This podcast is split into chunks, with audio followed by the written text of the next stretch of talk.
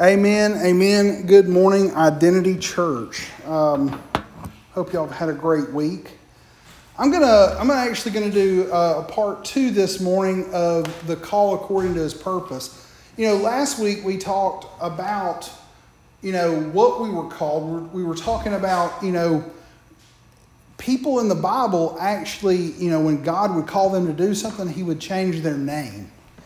He would change their name so that every single time somebody said, Hey, you know, Father of many nations, that they would go, I only have one or two kids, but they are going to make nations. So it kept their faith going, it kept their ability to see what God was calling them to do. You know, Abraham, he couldn't have kids up front. Well, then he ends up having Ishmael and he ends up having Isaac, right? So we, we see that he has two kids, but he didn't produce millions of kids. No, God was telling him that his offspring, his children and his children's children and his children's children's children, and so on and so forth, would just continue to expand. But that was that was a part of his name was exalted father, Abram, but God changed it to Abraham, which was a was a father of a multitude. And see, that right there showed Abraham every single day that God's promise was in his face. Every time somebody said, said his name, he had that promise that was in his, his face and his heart. He heard it. And so he knew that God was not going to let that go.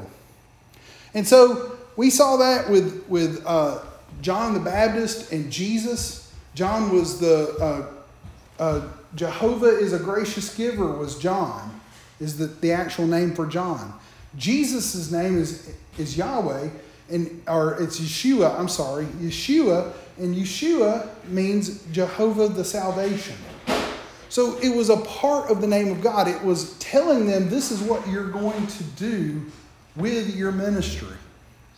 So every time somebody would say Jesus' name, which they didn't say Jesus, Jesus is a, is a derivative of a Greek term for that.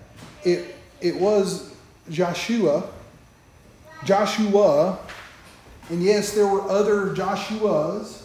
So Jesus wasn't the only Joshua that was walking around. But it did, every time somebody would say Jesus, they would have to take into an account that you know, his name comes along with what he's saying. So not only was it something for him, which Jesus didn't need that, right? Jesus was the Son of God. He was talking to the Holy Spirit all the time. More than anybody that has ever talked to the Holy Spirit, Jesus was a part of the Holy Trinity. So he was able to talk to God, so he didn't need to know it, but the other people did. Whenever somebody would say, Jesus is coming, it would basically say, Jehovah's salvation is coming. Because that's what it would sound, sound like. If somebody said, well, Jehovah's going to save us, they would, they would say Joshua. They didn't have any other term. We, we, we think of names the way that we're given the names, you know. But names actually would be used in sentences that had nothing to do with people you, you have to understand that they had a complete different mindset. And, and that's something I want you guys to understand is that, you know, it's just like mom looked up my name, you know, it was what, Valiant um, or, or Warrior. Warrior or something like that. So, okay, if that meant something in our, in our society, so if Dustin meant Valiant Warrior, people would walk up and go, Valiant Warrior, how'd you do this week? It's not a matter of, of understanding that, well, that's Heather there, and that's Jenny, and that's Carol, and so on and so forth. They actually tied things to it. We actually talked last week a little bit. Their Indian tribe or the Native American tribes around here, they would actually wait for somebody for a little. That would be like the whole dances with wolves. Well, if a little kid's like, you know, eight, nine months old and the wolves come up and he's over there dancing with them, you know, then, then he's, he's dancing with wolves, right? Well, that's how they would name him. this is the same thing that God's trying to put in our heart is that He wants to name us son. He wants to name us daughter. He wants to name us something that matters. He may name me pastor. I know He's named me engineer. He's named me a lot of different things over the time. People label me with all kinds of stuff. So don't let, let people label you and don't label yourself with bad things. See, I used to label myself with ADD and dyslexia. Oh, I, I'm unable. Well, I would have walked around going, I'm unable. I'm unable. I'm labeling myself in those areas. So, what we're seeing here, though, is that when we're called according to His purpose, He's actually calling us something, and He's also calling us to do something. Because whenever we're called something, we do that thing. So, in this in this one, we're going to talk about uh, in in this week's we're going to call a called according to your gift.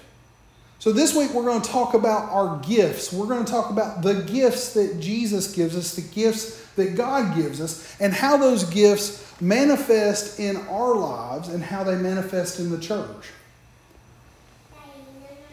So, in uh, 1 Corinthians 12 4 through 11, it says, There are diversity of gifts, but the same Spirit. There are differences of ministries, but the same Lord. So, this word diversities and difference is the same word used throughout, and it means to make a distinction. Now, we used to say to make a distinction to me means a little bit something in the way that we in the West talk about differences.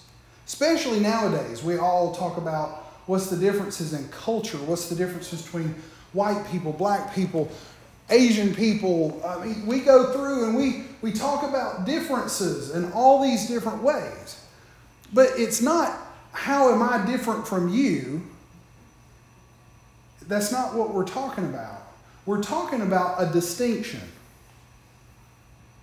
What is something about you that's because we're all a part like the human race, right?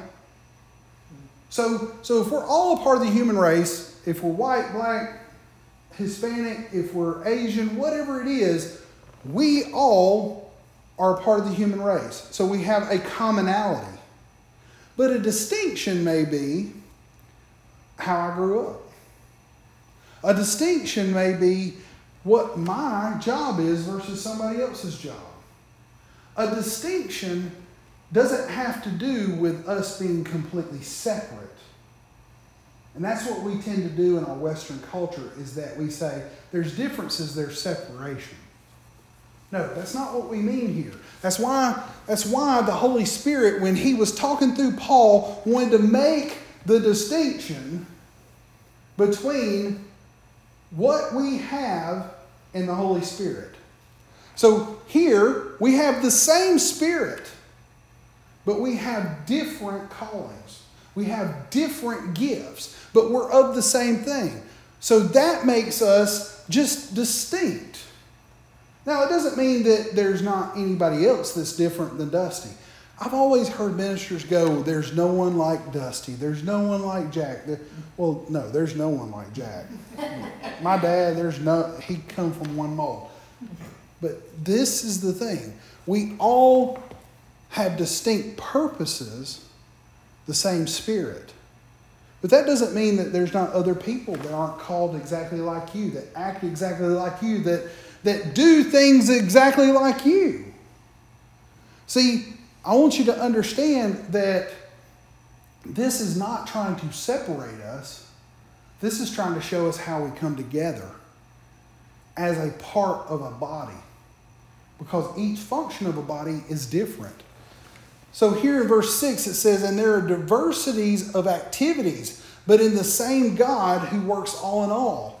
But the manifestation of the Spirit is given to each one for the profit of all. For to one is given the word of wisdom through the Spirit, to the other is word of knowledge through the same Spirit, to the other faith by the same Spirit, to another gifts of healing by the same Spirit, to another working of miracles, to another prophecy, to another discerning of spirits, to another different kinds of tongues, to another interpretation of tongues. But one and the same Spirit work all things, distributing to each one individually as He wills.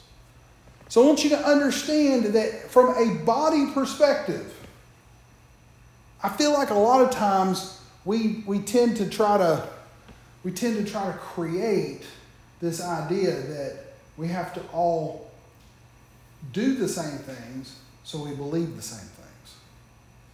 I want you to listen to me. Okay? Because you'll, you'll get me wrong here if, if you don't listen good. Okay? I think this is the reason why we have denominations the way that we do. I believe this is the way that we, this is the reason why we have such factions amongst Christians, is because everybody is trying to carve up belief systems based upon their own gifts. I want you to, I want you to take a second and let that sink in. We tend, so the word like and the word love is two different things. Like means that I'm, I'm a like someone, or I like something in you. That means I want to derive it from someone. It's like Heather. I liked her before I loved her. Right? But see, that's not a godly concept. A godly concept is that I choose to love people no matter what. And like is just, you know, I may not be like you. There may be things I don't want to have anything to do with you. Like if you're if you're a, an alcoholic or if you smoke cigarettes, that might be something that I don't like about you. But love is a different thing, it's a choice. And see, what I want you to understand is that when God, people tend to, to be drawn towards like. We, well, I, I'm a, I'm a, you know, I'm somebody who likes to, to witness, so I need to be around a bunch of people who witness. And I don't go hang out with all the, the weirdo prophet people, right? Because I just don't agree with them. I, I don't like it. I don't like it when they sit there and they, they go, Thus saith the Lord. But you know what? We have to understand is that basically we have a whole bunch of noses sitting around doing stuff together. And everything smells and stinks to them.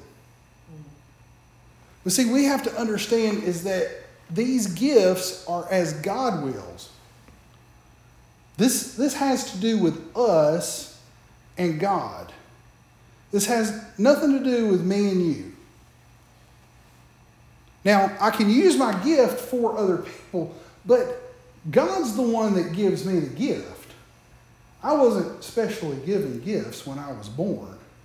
In fact, I'm going to tell you what, I didn't have the same gifts that I have today when I was born. In fact, Heather's probably the only one here. Maybe Matt was there that time that I taught back probably 10, 15 years ago. It was bad. Okay? It was awful. And I thought, nope, I've done found out that that's not what I'm supposed to do. Well, you know what? Was I gifted to do it back then? No, I was not gifted to do it back then. But is God gifting me to do it now? I believe so. I believe that God is continually expanding upon us to give us gifts for the time periods that we need and at His will. Not my will, because that before I taught, I thought, I'm about to just show everybody how awesome I am. Well, guess what? I didn't have a gift to give. I was sitting there empty handed going, Who wants to take nothing? Because that's what I was given was nothing. It's because at the time I was more on the, the, the other side, the ministry of help side. I could play guitar, I could go and I could pick up after some something that happened. But if you wanted to say, hey, teach me the Word of God, I was going, I don't even know if I know the Word of God. And see, it took God getting me to that point. We're going to talk a little bit more about that. So, one of the things before we move on is, you know, we don't choose our gifts, but we can find out which gifts we have.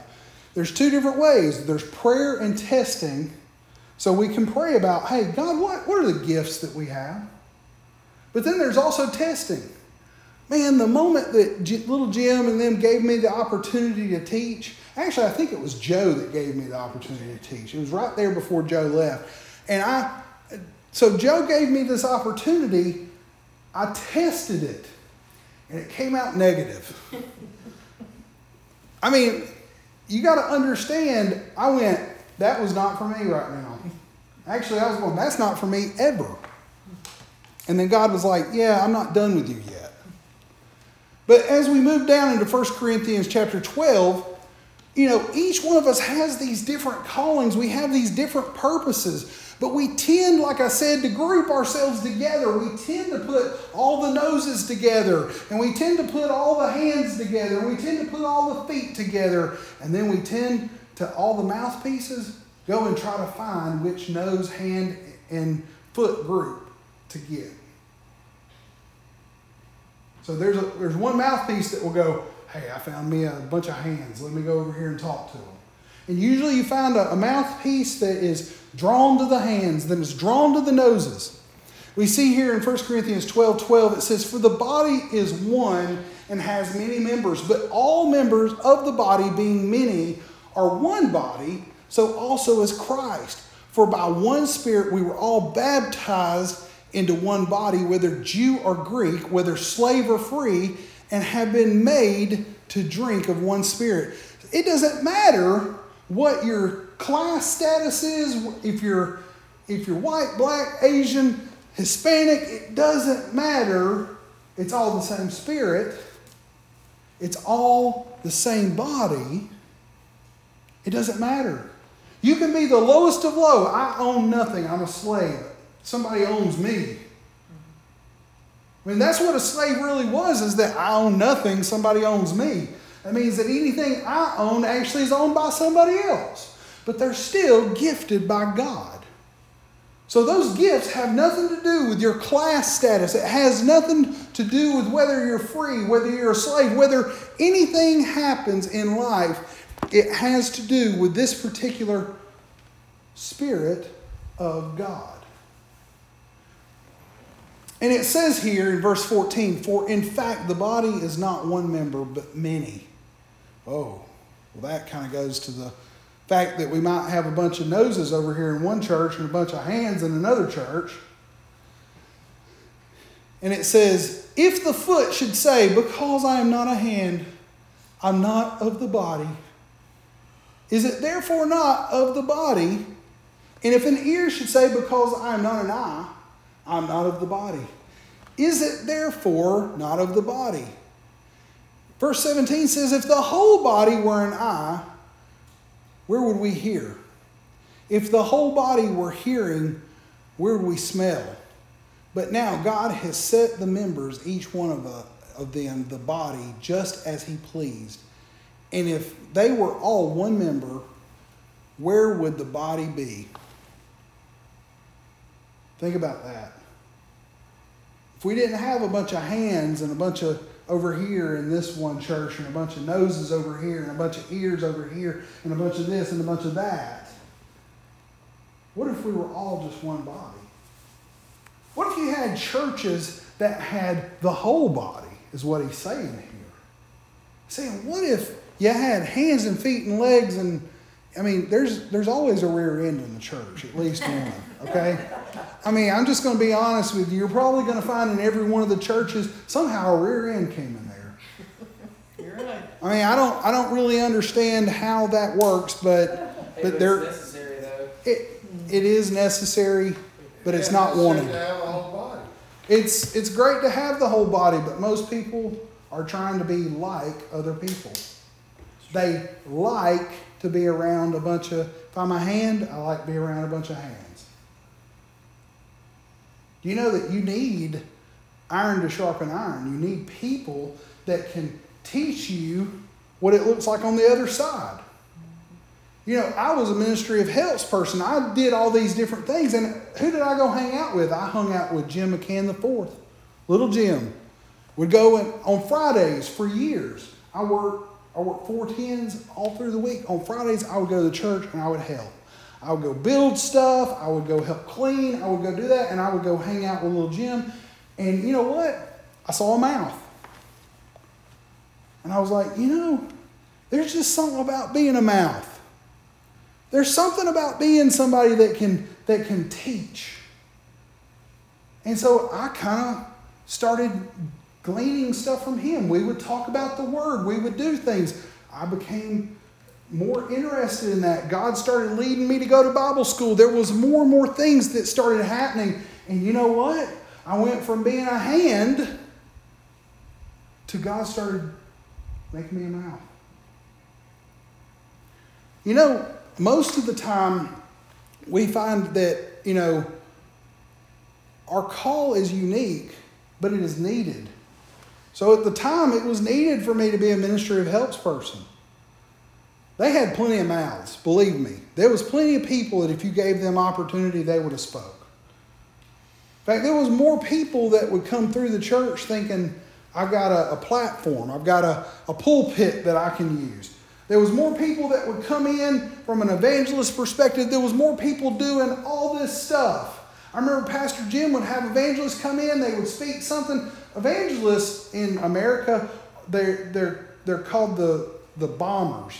They come in, they blow up, and they blow out.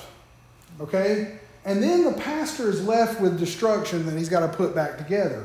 I remember there was a lot of them. We actually talked about several where Pastor Jim the next week would be like, hey, look, this is something that I think we need to talk about.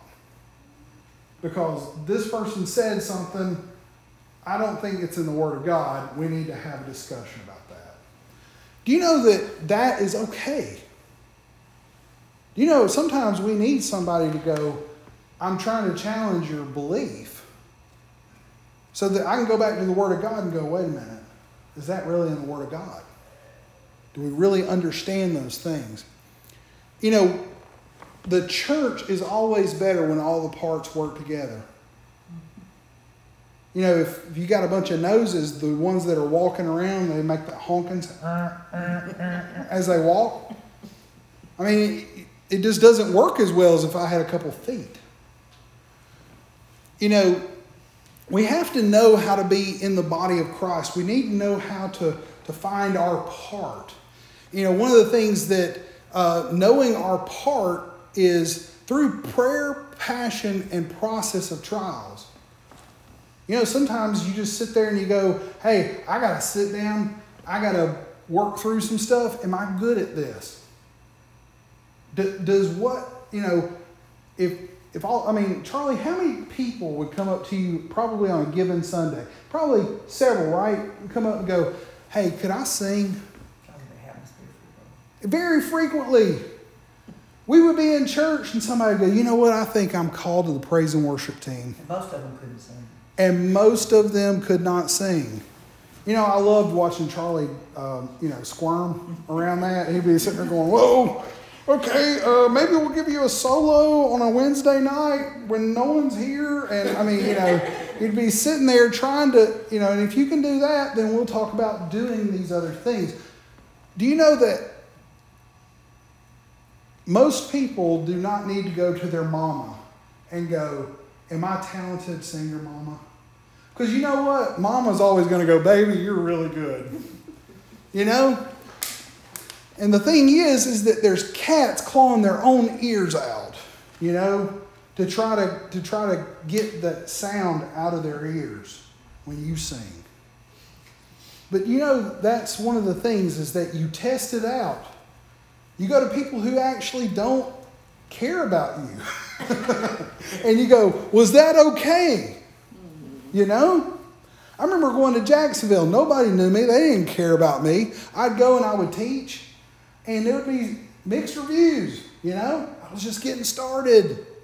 But there was people like I remember, um, you know, Mark Howell come up to me and he said, "You know what?" He goes, "You're on the verge."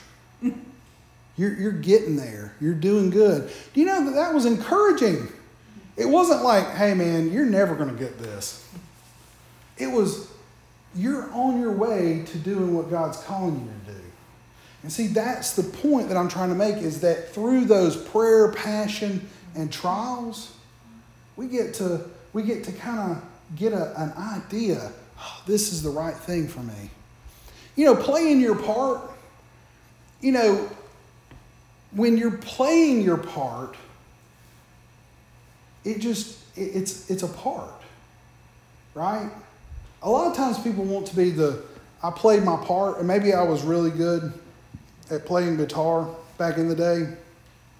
And it was like, Charlie, you know what? Why don't you just give me five and 10 minute guitar solos? Would that be great? No. Charlie's going to go, absolutely not. You play your part.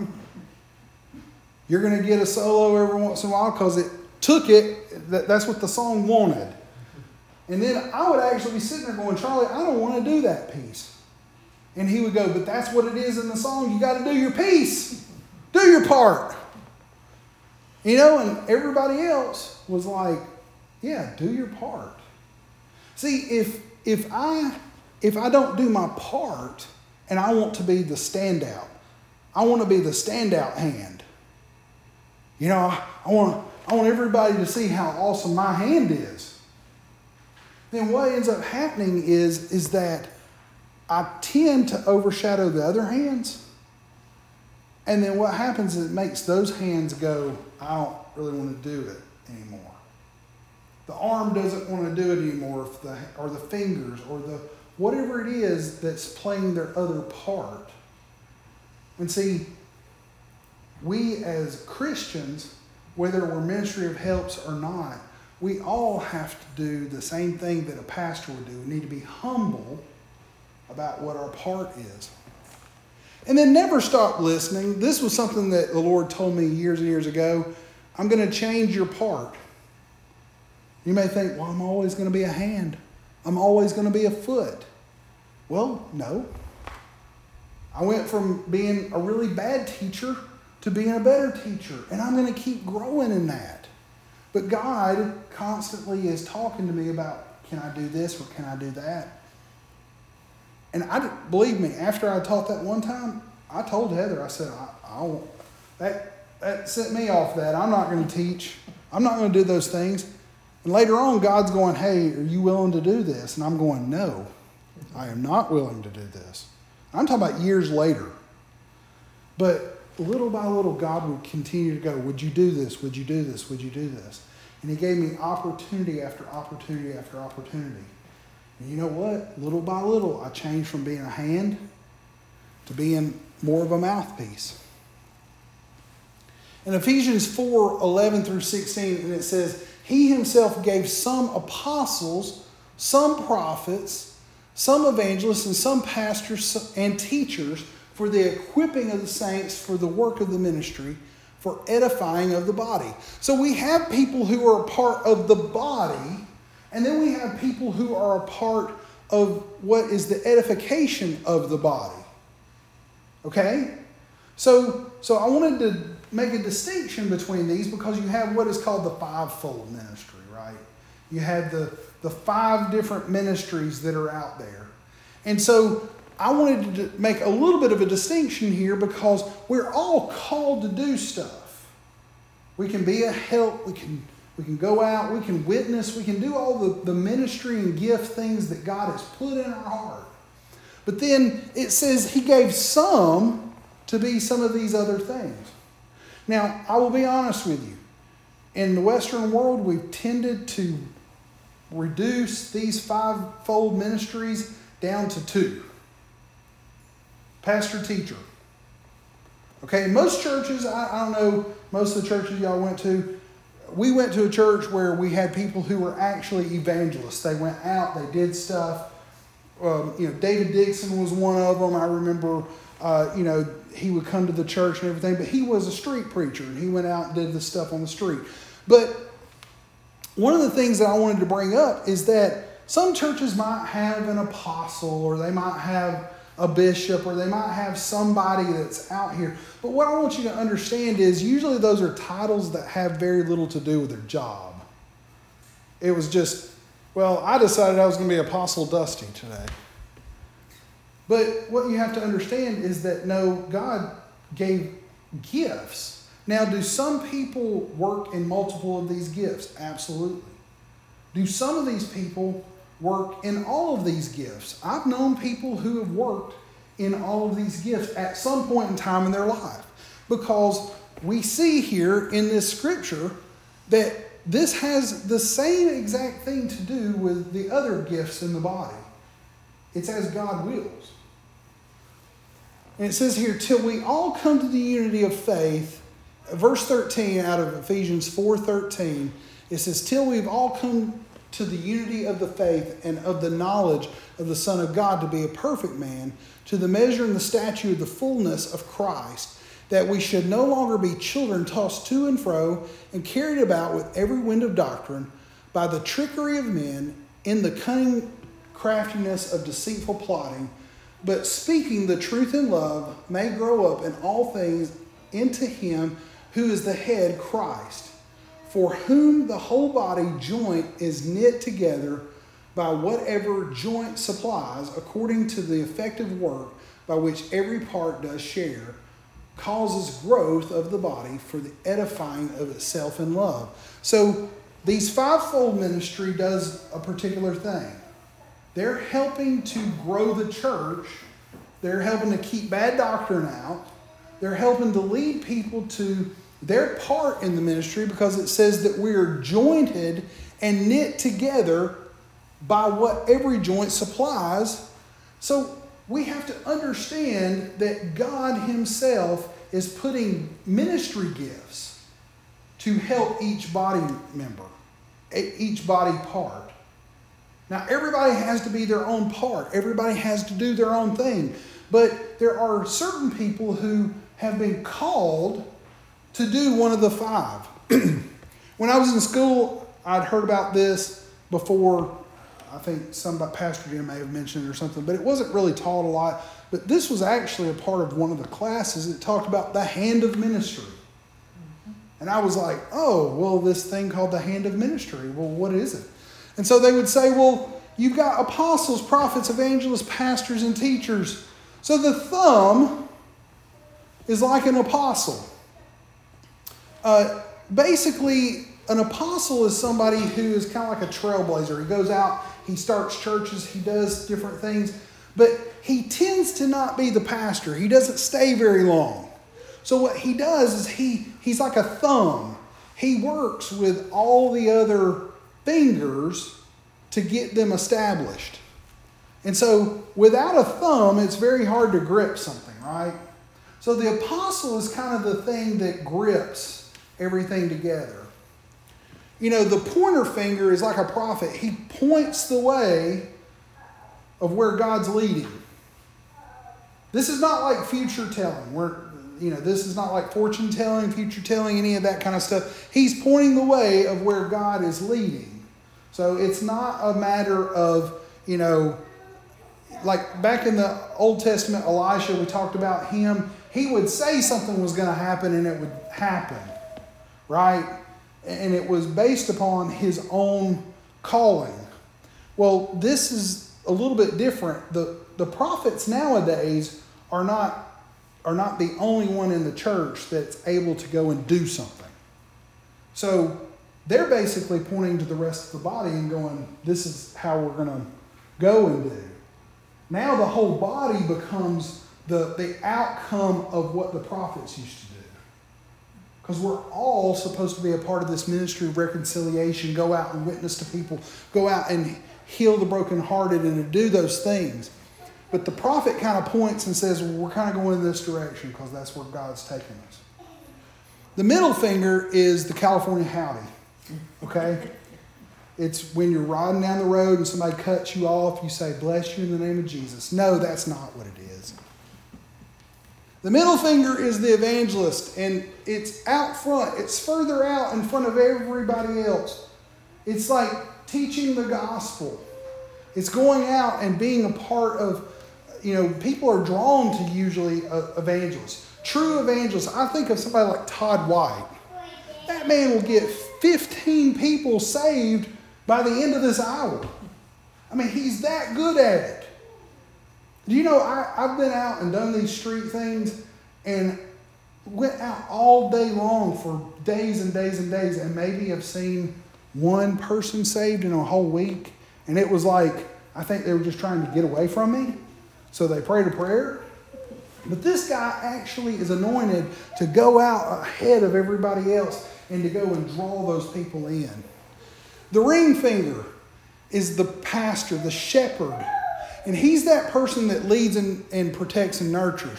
Now, this is not based in a lot of science, okay? I've actually looked this up. So it used to be said that the, the ring finger was connected to the heart, specifically. Well, all other blood vessels are connected to the heart, okay? So let's, I'm not going to go there, but it used to be thought that the ring finger had a specific vein that went directly from the ring fingers to the heart. But taking that into an account, the ring finger is also a symbol of what for a marriage? Unity. It's a symbol. I'm holding my ring up right now for those listening. And I am unified with Heather from now until the day I die. Okay? This, this is the same thing with a pastor. The pastor hooks himself in and nurtures people. He is, he is the heart blood of a church. And then finally, the little finger, which is the smallest in size, but it's actually one of the most important. Because the ring finger is the teacher, and the teacher is the one that stabilizes. You know, they actually said years ago if you were fighting with a sword and you didn't have your pinky, that you were unable to actually hit a mark. Like they would sit there and say, chop wood or, or hit something in one spot. Well, your pinky finger is what guides and turns everything on an axis so that you can actually hit the same spot every single time. Without your pinky fingers, you're just kind of like swinging. There's not a whole lot of stability that happens. But a teacher is somebody that actually trains disciples and helps other people find their gifts. So you can have a prophet. You can have somebody that says, Thus saith the Lord, we're going to go and we're going to do. And then everybody goes, But I don't know what to do. I don't know how to do it. And he goes, That's not my problem. I don't teach people. The teacher comes up and goes, Okay, you need to know who you are in Christ Jesus, and you need to know what you need to do in the body of Christ. And that's the beauty of the teacher. How do we do this? Where do we fit? How do I get more of this testing? So, a couple years ago, Pastor Brad Holloman, uh, Life of Faith North, we did all these um, spiritual gift tests.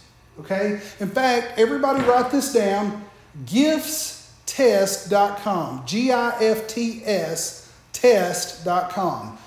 It is basically like 60 something questions that you answer. It goes from never to always. So there's five different categories. Never, sometimes never, you know, somewhere in the middle, and then, you know, it goes all the way up to always.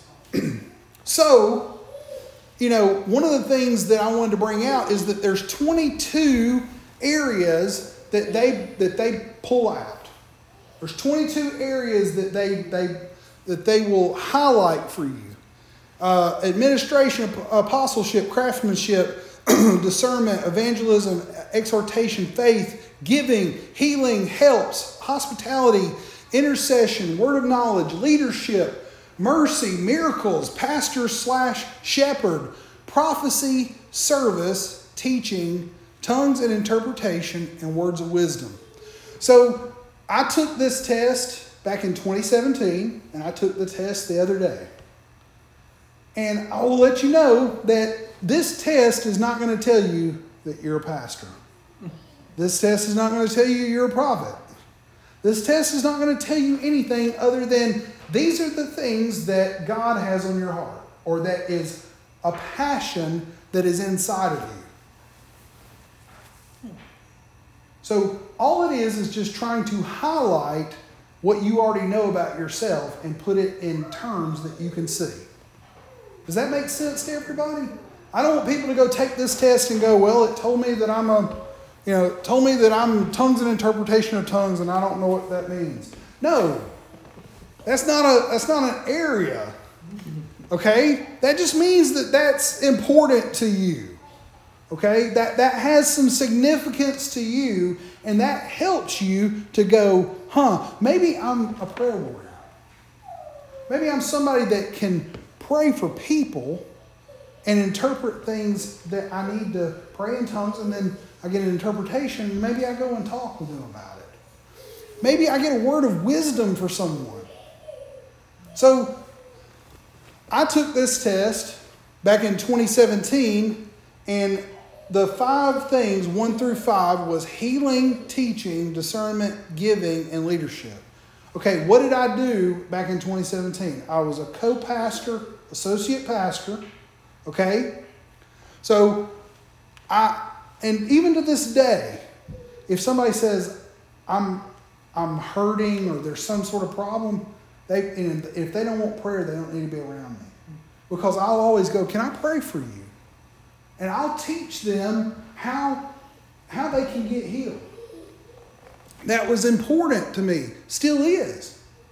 But that was something that, if you notice, healing, teaching, discernment, giving, and leadership.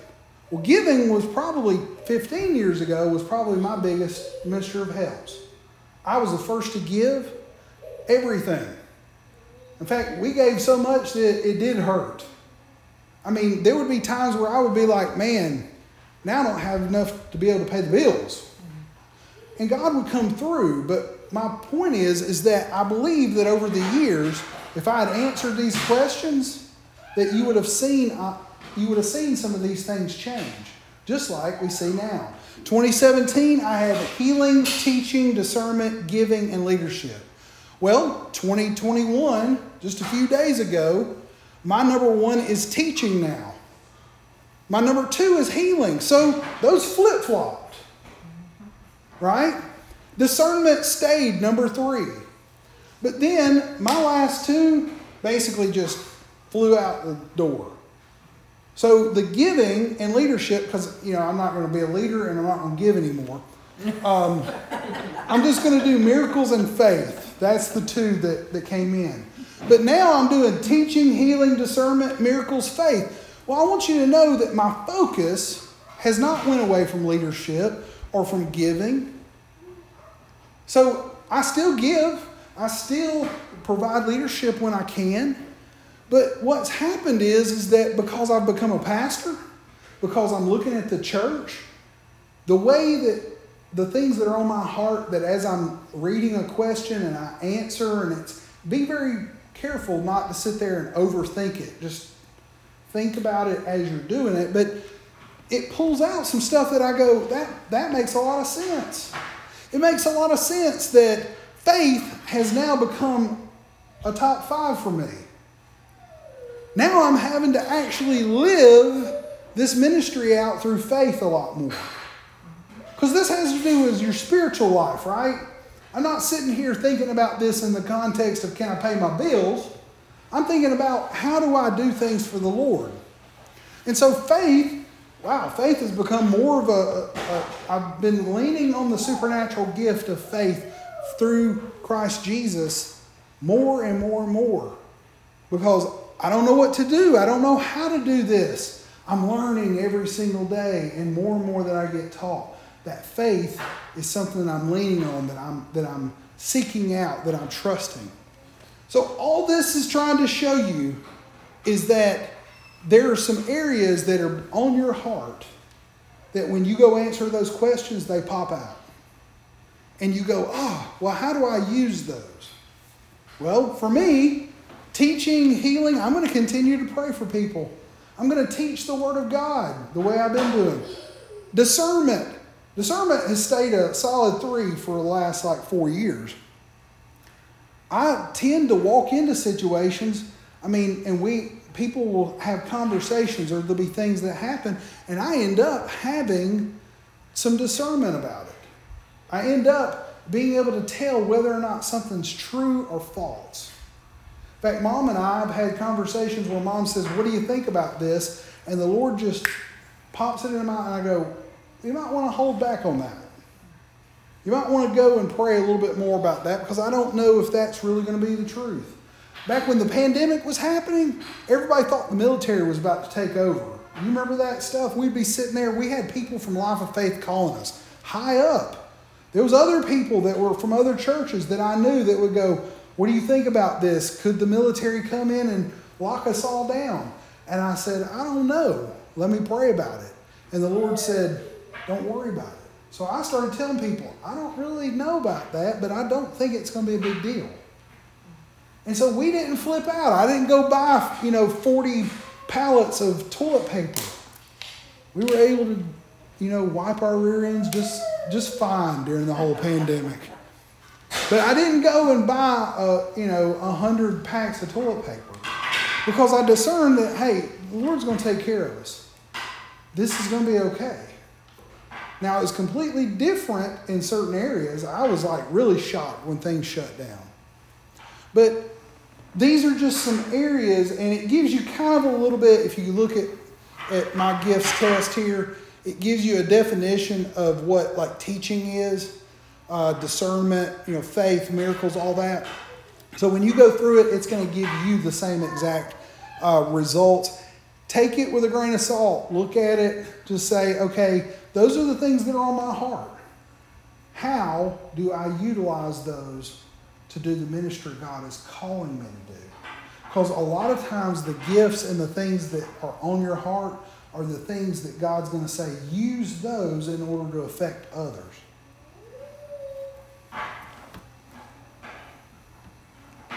And finally, our calls and our gifts make us a part of this family.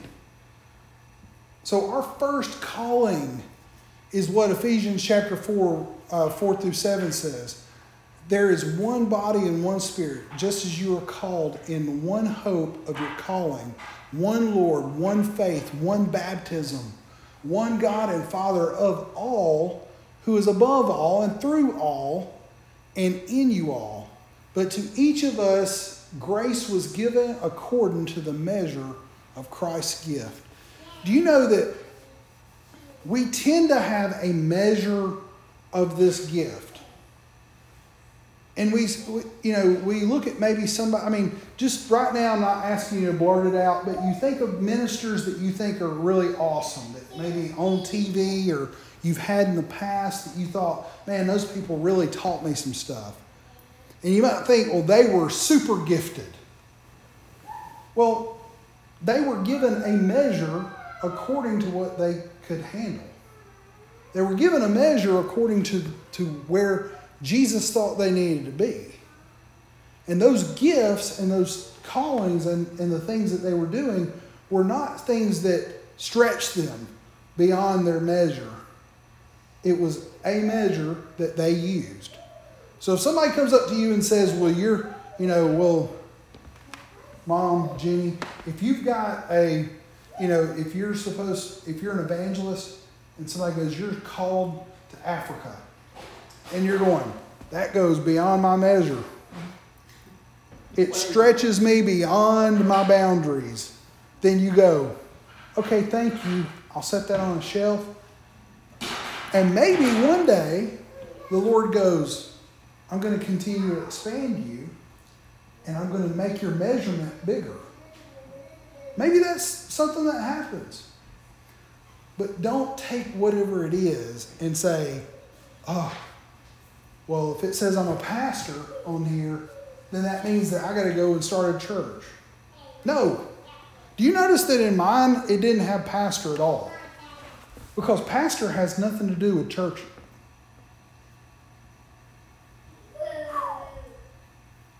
Now I have I put a title of pastor on me but I don't need to I don't need to be like a, a, pastor where I'm gathering a bunch of people together and just that, that are that are in issues. Because I have somewhat, I mean, in, in everybody, I mean, maybe some people that come across our, our podcast or whatever, is not mature enough to be able to handle it. But a pastor is really somebody that is taking his flock in and protecting them. Now, guess what? If something started happening, if the world started going crazy or whatever, and I started having to go out and protect my flock, that's what I would do. And then that would become more important and it would probably come up in my list. But the things that the Lord's putting on my heart right now is teaching and healing and discernment and, and faith and, and miracles and all these other things just because it is something that that is on my heart. I don't have to go and protect Charlie all the time. But there may be somebody that comes into the church that I have to actually shepherd. I have to protect. I have to, to spend more time with. I have to do some things to try to help them. And that would be a part of the pastor. But it's not, pastor does not mean I start a church. Okay? Pastor is just a part of the fivefold ministry. Gifts that I may do. It may be that, I mean, mom tells me about the people that come to her during her work and she talks with them. Mom's more of a pastor than I am. I'm going to be honest with you. There's people that come to mom and they have issues and things that they that they want to talk about, and mom helps them and, and helps to create, um, you know, a safe space for them. Do you know that being a pastor is a is something that each one of us could have with each person, with people that come across our path? Did you have something you wanted to say? Okay. But this is just one of those things that I wanted everybody to understand is that those graces are a gift of God. See, grace is nothing more than a gift that was given. In fact, you know, we see that here that everybody gets this measure. And I pull out Romans 12 1. I use it a lot because it's, you know, it's, I beseech you, therefore, brother, by the mercies of God, that you present your bodies a living sacrifice, holy and acceptable unto God, which is your reasonable service, that you may not be conformed to this world, but be transformed by the renewing of your mind, that, uh, that you may prove what is good and acceptable and perfect will of God. For I say, through the grace given to me to everyone who is among you, not to think of himself more highly than he ought to think, but to think soberly as God has dealt each one a measure of faith. You know, have you ever seen a scale? You know, you got one side and you put you put a weight on this side of the scale, and then you can put a weight on the other side, and you can see does it measure up, right? Well, God gave us a measure, put it on the side of the scale, and and now when we have a doubt, sometimes doubts come and they try to outweigh that measure. Well, you know what? That's all it is, is that God gave us grace. We believe in that grace, that gift. And then when doubts try to come against us, that measure of faith, that faith of a mustard seed that can move mountains. Well, if I have faith of a mustard seed and I have doubt of a mustard seed, I may be okay. But if I start having doubts of a can of Coke, well, then now I can't move that mountain. But if I get rid of the doubt, if I believe what God says, if I do the things that God's telling me to do, and I have no doubts, I have no resistance. You know, resistance is the biggest thing. We got electricity. Do you know that resistance is heat, and heat will melt things? And the more that we have resistance in our in our system, the more it starts to dim our light. And that's all faith is, is faith is uninhibited belief in God's grace. It's uninhibited belief in the gifts that God has given us. You know, faith without doubting is when we have this transformation. When my mind is renewed and when my and I start to transform into the into the things God has for me, at the end of that, that faith, when I start doing it, when I start believing it, when I start living it, that's when you know you have been transformed. You know, our ultimate calling is to be in the image of God's family. Do you know that just being somebody, being a part of the Cornelius family, being a part of uh, being an Alabamian, being whatever it is, the more I live and I know the, the rules, the regulations, the gifts, the callings, the everything about all of the labels that have been put on my life, I know how to use them. I know how to be a Cornelius. I've been one for 40, almost 44 years come this month. I know, I know exactly what to do in order to tick dad off. I mean, I can do it every single time. I know how to tick mom off. But I also have learned the other way. I know how to make them happy. And so at the end of all that, I know how to navigate the waters. See, that's what being a son is, is knowing how to navigate through life as the person that God has called you to be. I don't compromise my beliefs. I don't compromise the way things are. I live freely as the person God has called me to be. You know what? God has called you to be the same way. You can live without, without fear and without strife and without doubt. You can do all things through Christ Jesus that strengthens you. Amen. Did y'all learn something today? Yes. Amen.